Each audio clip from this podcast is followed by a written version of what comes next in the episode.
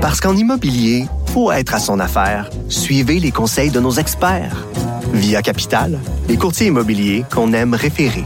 Bonne écoute. Cube Radio. Normand Lester raconte Où vont les États-Unis de Donald Trump? Je tente dans cette série de répondre à cette question en reliant les événements actuels au passé du pays et aussi je tente de voir où cela nous mène. La chute de l'Empire américain est-elle commencée?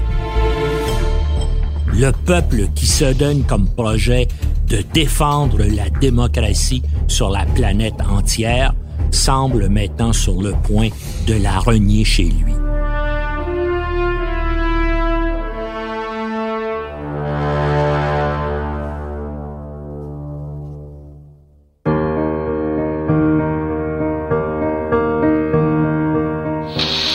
Flash spécial pour vous annoncer ces très spectaculaires explosions. Ce serait un attentat selon les médias américains à New York, au cœur de Manhattan. Deux avions ont percuté les prestigieuses tours jumelles du World Trade Center, donc dans le quartier de Wall Street. C'était il y a tout juste 75 ans, le 7 décembre 1941, une escadrille d'avions japonais attaquait la base américaine de Pearl Harbor dans le Pacifique. La stupidité gangrène les plus hauts échelons décisionnels des États-Unis, et ce, bien avant l'élection de Trump à la présidence. La CIA et les autres services d'espionnage du gouvernement américain semblent particulièrement déficients quant à leur capacité de jugement et d'analyse qui sont pourtant cruciales pour assurer la sécurité du pays. Le budget annuel total des 17 agences de renseignement des États-Unis est estimé à près de 80 milliards de dollars US. Les plus importants de ces services sont la CIA, renseignement étranger, le FBI, contre-espionnage et renseignement intérieur, et la NSA, National Security Agency, qui s'occupe de l'espionnage électronique mondial. En 2010, le Washington Post a dénombré 1300 organisations gouvernementales et près de 2000 entreprises privées regroupant plus de 850 000 personnes engagées dans des activités de sécurité nationale. Cette communauté du renseignement s'est construite après la Seconde Guerre mondiale. Les États-Unis s'étaient alors jurés de ne plus jamais se faire prendre comme ils l'ont été à Pearl Harbor par l'attaque du Japon le 7 décembre 1941. S'ensuivirent sept décennies de stupidité, d'incompétence, de manque de jugement et d'ignorance dont l'apothéose a été l'attaque contre le Pentagone et le World Trade Center le 11 septembre 2001 le plus formidable appareil d'espionnage de l'histoire de l'humanité, n'a pas été capable d'éviter que les États-Unis se fassent encore une fois surprendre par un ennemi. Et cette fois, l'ennemi n'était pas un État militairement et économiquement puissant, mais une simple organisation terroriste motivée par le fanatisme religieux.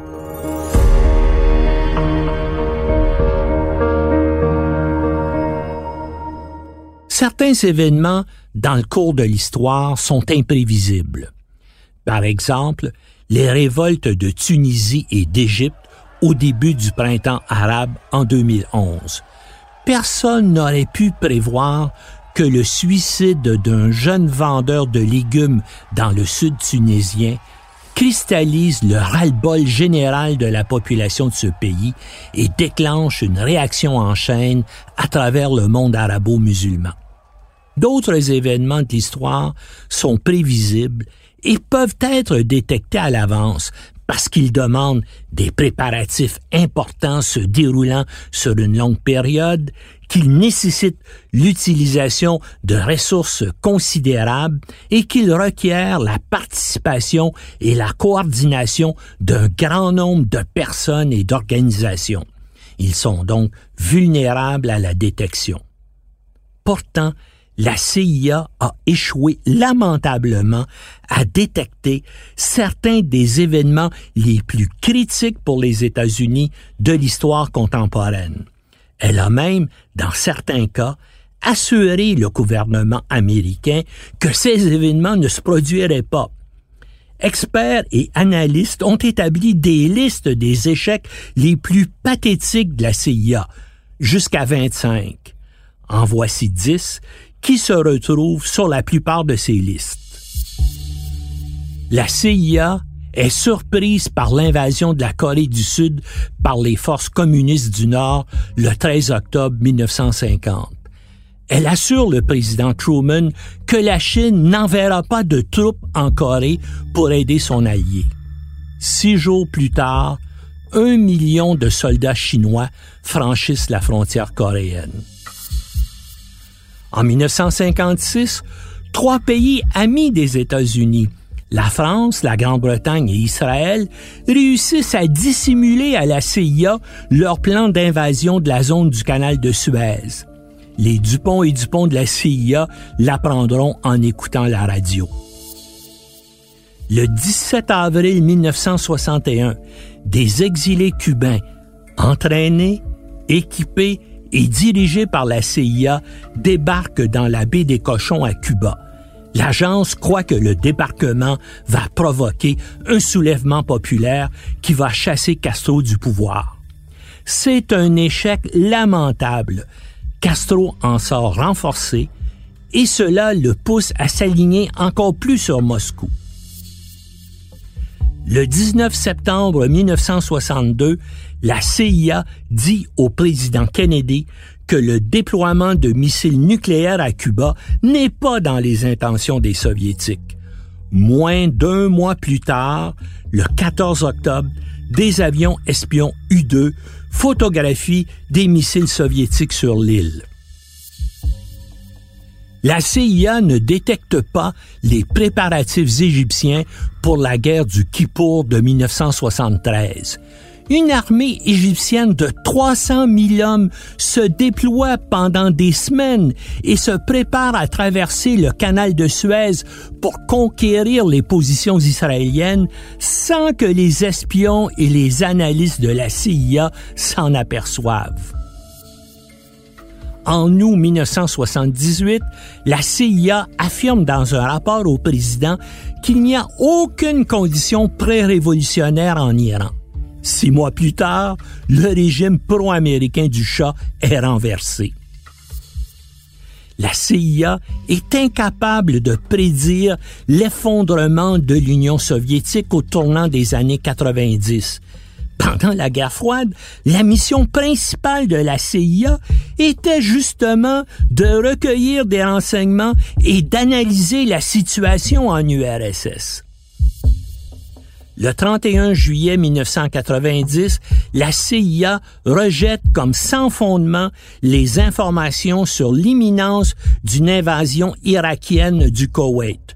Deux jours plus tard, le pays est envahi par les armées de Saddam Hussein. La CIA est incapable d'anticiper les attentats du 11 septembre 2001, pas plus qu'elle a pu empêcher le premier attentat contre le World Trade Center en 1993, organisé par des djihadistes qu'elle finançait. On en parlera plus loin. En 2002, la CIA assure le président Bush que l'Irak poursuit son programme d'armes de destruction massive. L'information est sans aucun fondement. Elle est basée sur du oui-dire. Elle provient d'une seule source que la CIA n'a jamais même interrogée. La plupart des présidents américains ont découvert les terribles déficiences de la CIA à leurs dépens la tare fondamentale de la CIA est d'être contaminée par les mêmes préjugés, les mêmes hypocrisies, les mêmes a priori idéologiques que les élites américaines en général, dont l'assurance tranquille de la supériorité évidente de tout ce qui est américain. la CIA est une immense bureaucratie motivée principalement par la protection de ses budgets et de ses programmes qui consacre une partie significative de ses activités à cacher la stupidité, l'incompétence et les crimes qui marquent son histoire depuis sa création et qui caractérisent encore aujourd'hui ses opérations.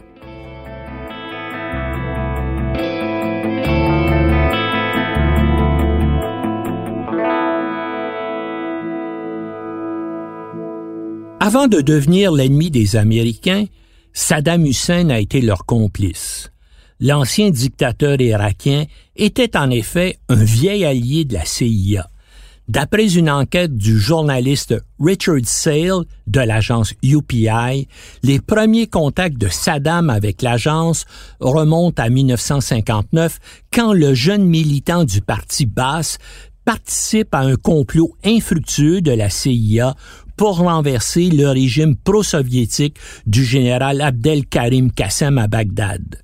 Lorsque le parti basse réussit finalement à renverser le général en 1963, Saddam, en tant que chef des services secrets du basse, mène la chasse aux communistes irakiens à partir de listes que lui a fournies la CIA. Comme on le sait, en décembre 2006, Saddam Hussein a été trouvé coupable et pendu pour, entre autres, avoir utilisé des armes chimiques contre les civils kurdes et contre l'armée iranienne dans l'effroyable guerre qu'il a menée contre l'Iran.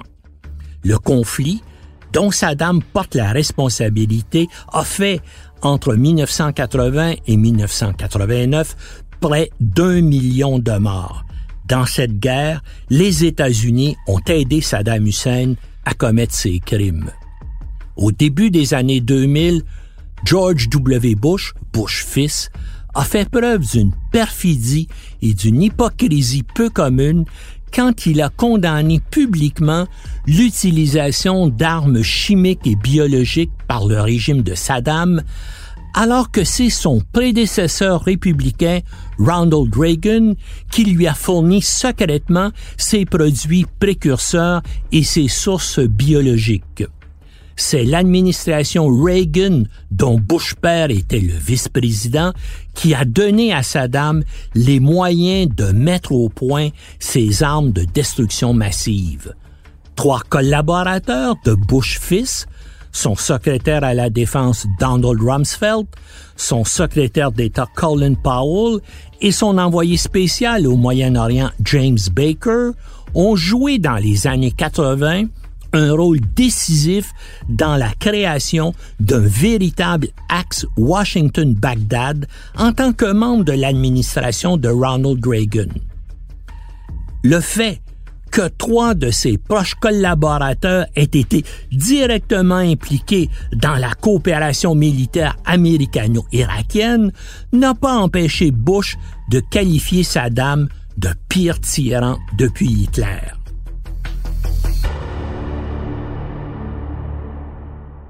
Dans un rapport rendu public le 9 février 1994, le sénateur démocrate Donald Regal met en évidence le rôle joué par Washington dans le programme de recherche irakien pour développer des armes de destruction massive des produits biologiques à double usage sont vendus à l'Irak de 1978 à 1988 par des entreprises américaines.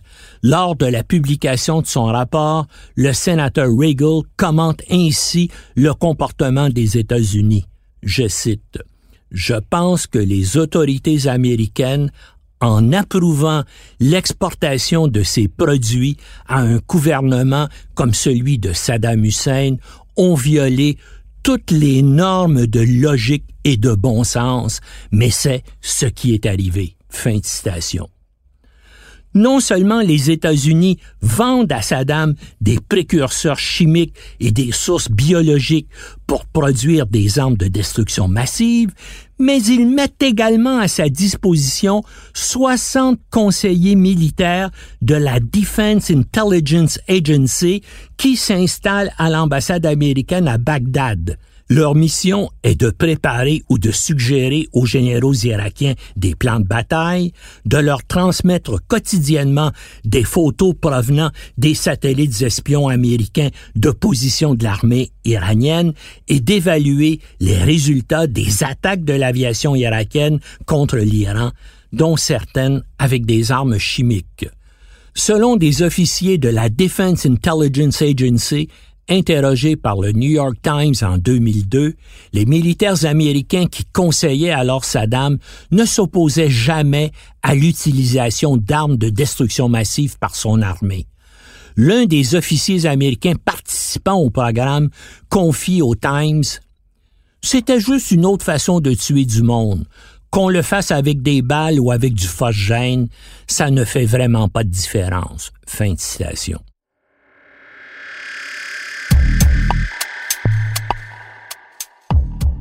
Après les attentats du 11 septembre 2001, les Américains ont déclaré pompeusement la guerre au terrorisme islamique. Pourtant, dans les années 80, c'est eux qui l'ont mis au monde. Eux-mêmes ont d'ailleurs eu recours au terrorisme contre leurs ennemis musulmans. En 1984, une voiture piégée explose à 50 mètres de la maison du cheikh Mohamed Hussein Fadlallah, le chef spirituel des chiites libanais dans un quartier sud de Beyrouth. Le cheikh s'en tire, mais 80 personnes du voisinage, la plupart innocentes, sont tuées et 200 autres blessées. La formation politico-militaire du chic, le Hezbollah, sait très bien d'où vient le coup. Elle étend rapidement sur les décombres une immense banderole, Made in USA.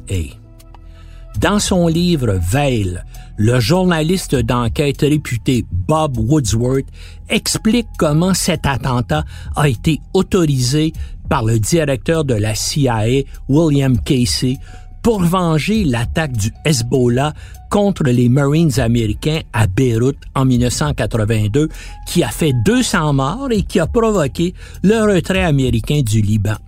William Casey, un intime du président Ronald Reagan, considérait que le terrorisme urbain était une méthode efficace pour faire avancer les intérêts américains dans le monde, particulièrement contre les soviétiques et leurs alliés en Afghanistan.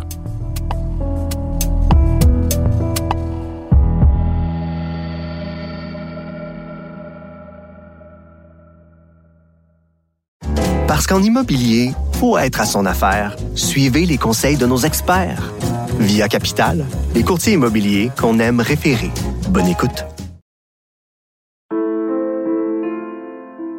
Steve Cole, dans son livre Ghost War, rapporte qu'un an après l'attentat terroriste américain de Beyrouth, le président Reagan a approuvé une directive secrète qui autorisait la CIA à fournir aux militants islamistes en Afghanistan du matériel américain pour fabriquer des bombes artisanales. La directive prévoit également l'entraînement des combattants islamistes dans l'utilisation de ce type d'explosifs et les techniques de sabotage. L'objectif n'est pas seulement de cibler les forces d'occupation soviétiques, mais aussi les intellectuels et les élites afghanes laïques qui sont favorables à la modernisation culturelle imposée par la Russie. Vingt ans plus tard, les forces canadiennes en Afghanistan ont été parmi celles qui ont le plus eu à souffrir des attentats commis avec les techniques enseignées aux talibans par les États-Unis. 87 des 158 militaires canadiens tués en Afghanistan le seront par des explosifs de fabrication artisanale placés le long des routes empruntées par des convois canadiens.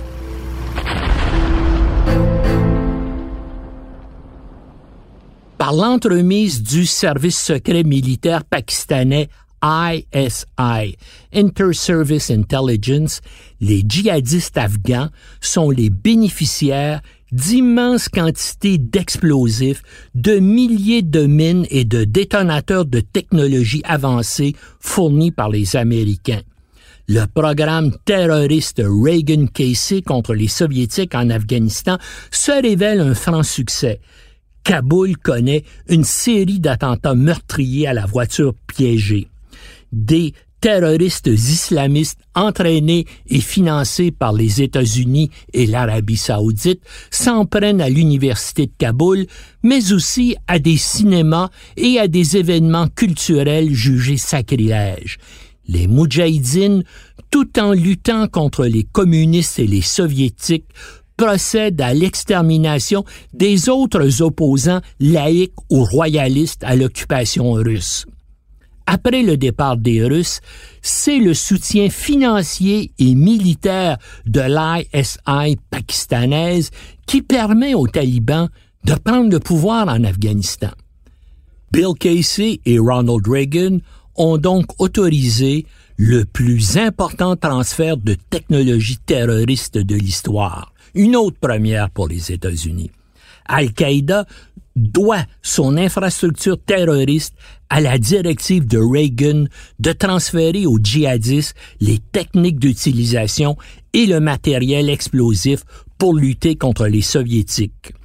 Parmi les diplômés connus des camps de terrorisme urbain gérés par l'ISI pakistanaise au nom de la CIA figure Ramzi Youssef qui a planifié le premier attentat contre le World Trade Center en 1993 et son oncle Khalid Sheikh Mohammed qui a conçu celui de septembre 2011. Al-Qaïda et Oussama Ben Laden doivent beaucoup à un extraordinaire agent double islamiste qui a gagné la confiance des Américains, Ali Abdul Saoud Mohamed. Nous reviendrons à lui plus loin. Rarement dans l'histoire, un des grands États de la planète a ainsi été manipulé par des ennemis voués à sa destruction, à qui il a donné protection, formation et argent, L'ineptie des organisations chargées de la défense des États-Unis dans la naissance et le développement d'Al-Qaïda est scandaleusement aberrante. C'est pourquoi les responsables politiques et militaires américains tentent, depuis plus de 30 ans, d'en dissimuler les faits pertinents. Les voici.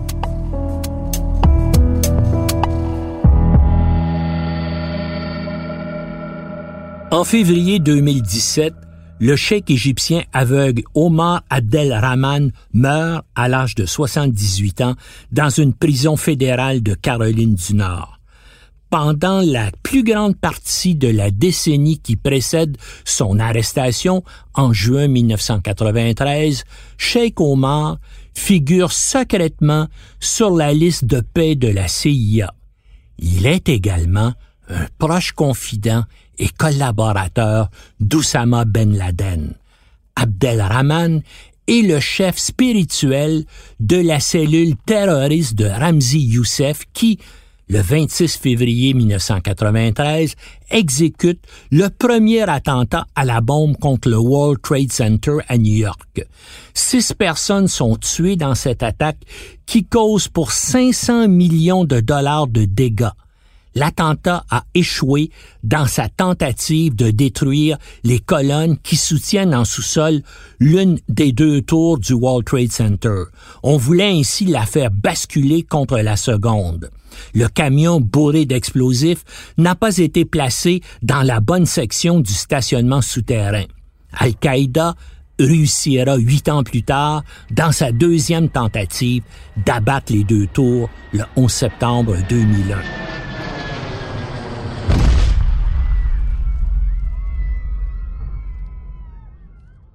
Le cheikh égyptien Omar Abdelrahman est recruté par la CIA à Peshawar au Pakistan dans un camp d'entraînement des services secrets militaires pakistanais.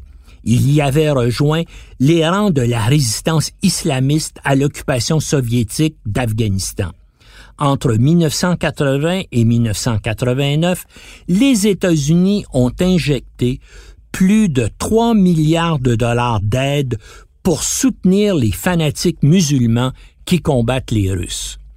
Dans le numéro de mai 1995 du Atlantic Monthly, la journaliste Mary Ann Weaver révèle que les officiers de la CIA et des forces spéciales considèrent à l'époque Sheikh Omar comme un atout précieux, même s'il affiche sa haine de l'Occident et qu'il incite au djihad. La CIA pense que son fanatisme islamique contribue à unifier les groupes de moudjahidines antisoviétiques. Avec l'aide de la CIA, Abdelrahman s'établit ensuite aux États-Unis où il poursuit son prosélytisme religieux extrémiste. Pensez-y là, un proche de Ben Laden, financé par la CIA, vient s'établir aux États-Unis avec la complicité de celle-ci pour y recruter des combattants islamistes. Il en profite en catimini pour organiser le premier attentat contre le World Trade Center de 1993. On peut déjà hurler à la stupidité, à l'incompétence, à l'idiotie, mais il y a encore pire. C'est une autre recrue de la CIA, Ali Abdul Saoud Mohamed, un djihadiste fanatique qui entraîne les combattants d'Al-Qaïda. Selon une déposition du procureur Patrick J. Fitzgerald devant la National Commission on Terrorist Attacks upon the United States, créée en 2002, Ali Mohamed forme les dirigeants d'Al-Qaïda aux techniques de la guerre de l'ombre, art de la surveillance et de la contre-surveillance, assassinat, enlèvement, utilisation de codes de chiffrement. L'agent spécial du FBI, Jack Clunan, révèle à l'émission Frontline de la PBS que c'est à partir de manuels militaires américains obtenus par Ali Mohamed que les combattants d'Al-Qaïda se sont entraînés dans l'art de la guérilla et de la guerre non conventionnelle, comme le détournement d'avions, les enlèvements et la fabrication d'engins explosifs improvisés. Il transmet ses connaissances acquises dans les forces spéciales américaines aux instructeurs islamistes qui forment les recrues d'Al-Qaïda. Ali Mohamed assure même personnellement la formation militaire de Ben Laden lui-même. La facilité inouïe avec laquelle Ali Mohamed a berné la CIA et le FBI est tout à fait inexplicable et souille à jamais la réputation de ces deux organisations. Qui est-il? Comment a-t-il pu réussir un tel exploit? Eh bien, voici son histoire.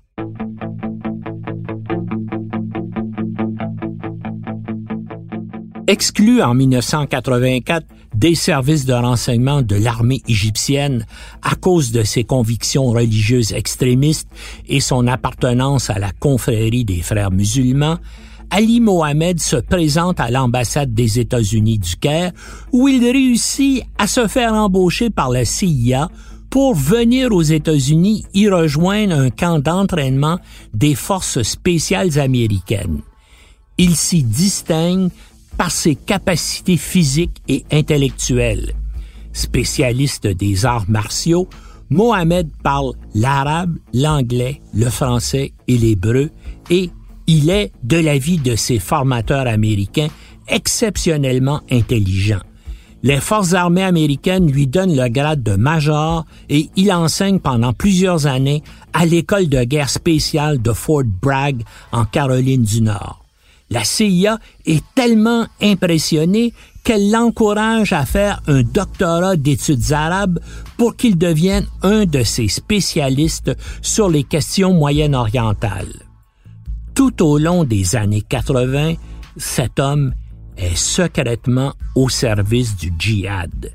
Ali Abdul Saoud Mohamed, considéré comme un actif important de la CIA, est en réalité un agent d'Al-Qaïda qui travaille en étroite collaboration avec Oussama Ben Laden.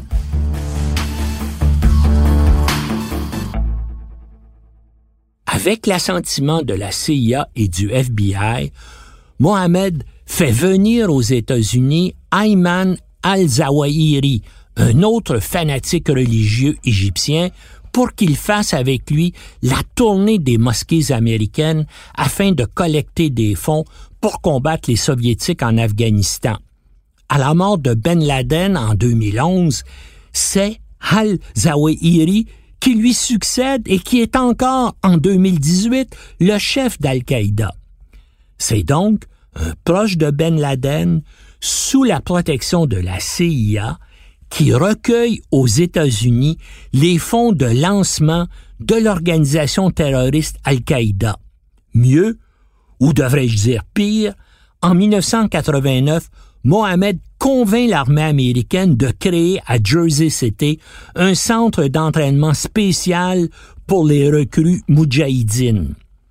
Ali Mohamed voyage alors sous la protection de la CIA pour s'occuper des affaires de Ben Laden entre les camps terroristes d'Afghanistan, la base de Ben Laden au Soudan et les États-Unis. Il se rend 57 fois en Afghanistan et au Pakistan pour y assurer la formation des combattants du djihad alors qu'il est officier des forces spéciales américaines. Au début des années 90, Ali Mohamed aide Ben Laden à s'installer dans sa nouvelle base terroriste à Khartoum au Soudan, où 2000 moudjahidines afghans sont en formation. Lors de ces passages, Mohamed y supervise l'entraînement des nouvelles recrues djihadistes qu'on prépare à aller propager la guerre sainte, non seulement en Afghanistan, mais également aux Philippines, en Bosnie, en Égypte, en Tunisie et en Algérie la CIA ne s'aperçoit d'absolument rien. C'est Mohamed qui forme les exécutants et supervise la réalisation de l'attentat de 1993 contre le World Trade Center. Selon le livre Two Seconds Under the World, coécrit par l'équipe d'enquête du journal Newsday, les djihadistes de Mohamed installés aux États-Unis sont sous surveillance constante du FBI, qui devrait donc avoir été informé à l'avance de ce qu'il prépare. Par incompétence, ou plus probablement de quelque chose de bien pire, le FBI ne met aucune preuve à la disposition du procureur William Greenbaum qui est chargé des poursuites en rapport avec l'attentat de 1993. Son collègue d'alors, le procureur Patrick Fitzgerald, cité plus haut, présente Mohamed, l'homme de la CIA et des forces spéciales de la US Army, comme l'architecte en chef de l'infrastructure terroriste d'Al-Qaïda aux États-Unis. Fin citation.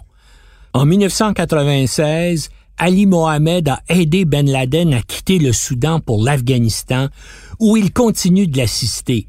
Il prépare pour Al-Qaïda les attentats de 1998 contre les ambassades américaines au Kenya et en Tanzanie qui font 258 morts.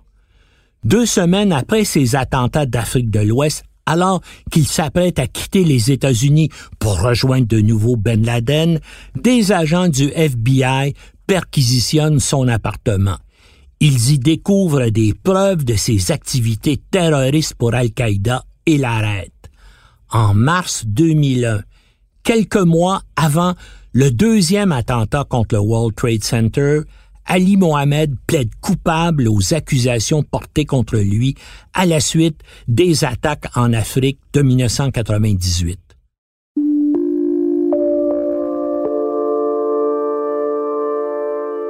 Pourtant, mystérieusement, incroyablement, Ali Mohamed n'a jamais été condamné pour les crimes qu'il a commis et pour lesquels il a plaidé coupable.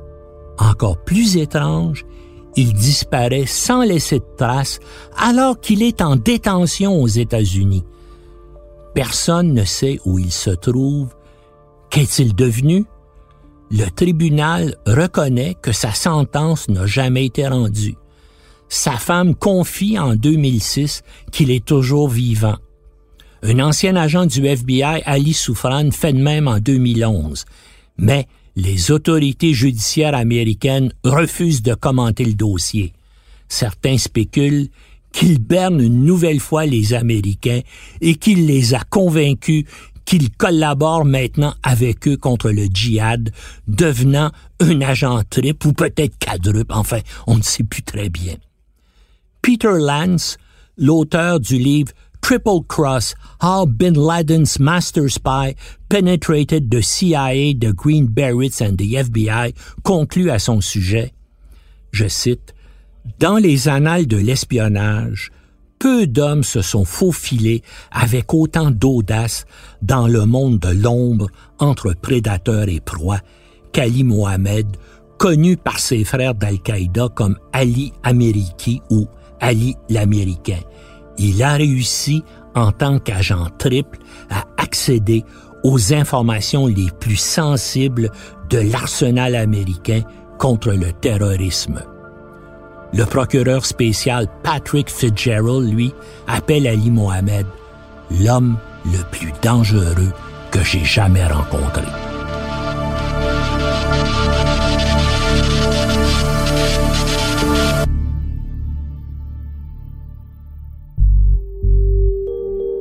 C'était un balado de Normand Lester. À la réalisation, Bastien Gagnon La France. Au montage, Philippe Séguin. Une production Cube Radio.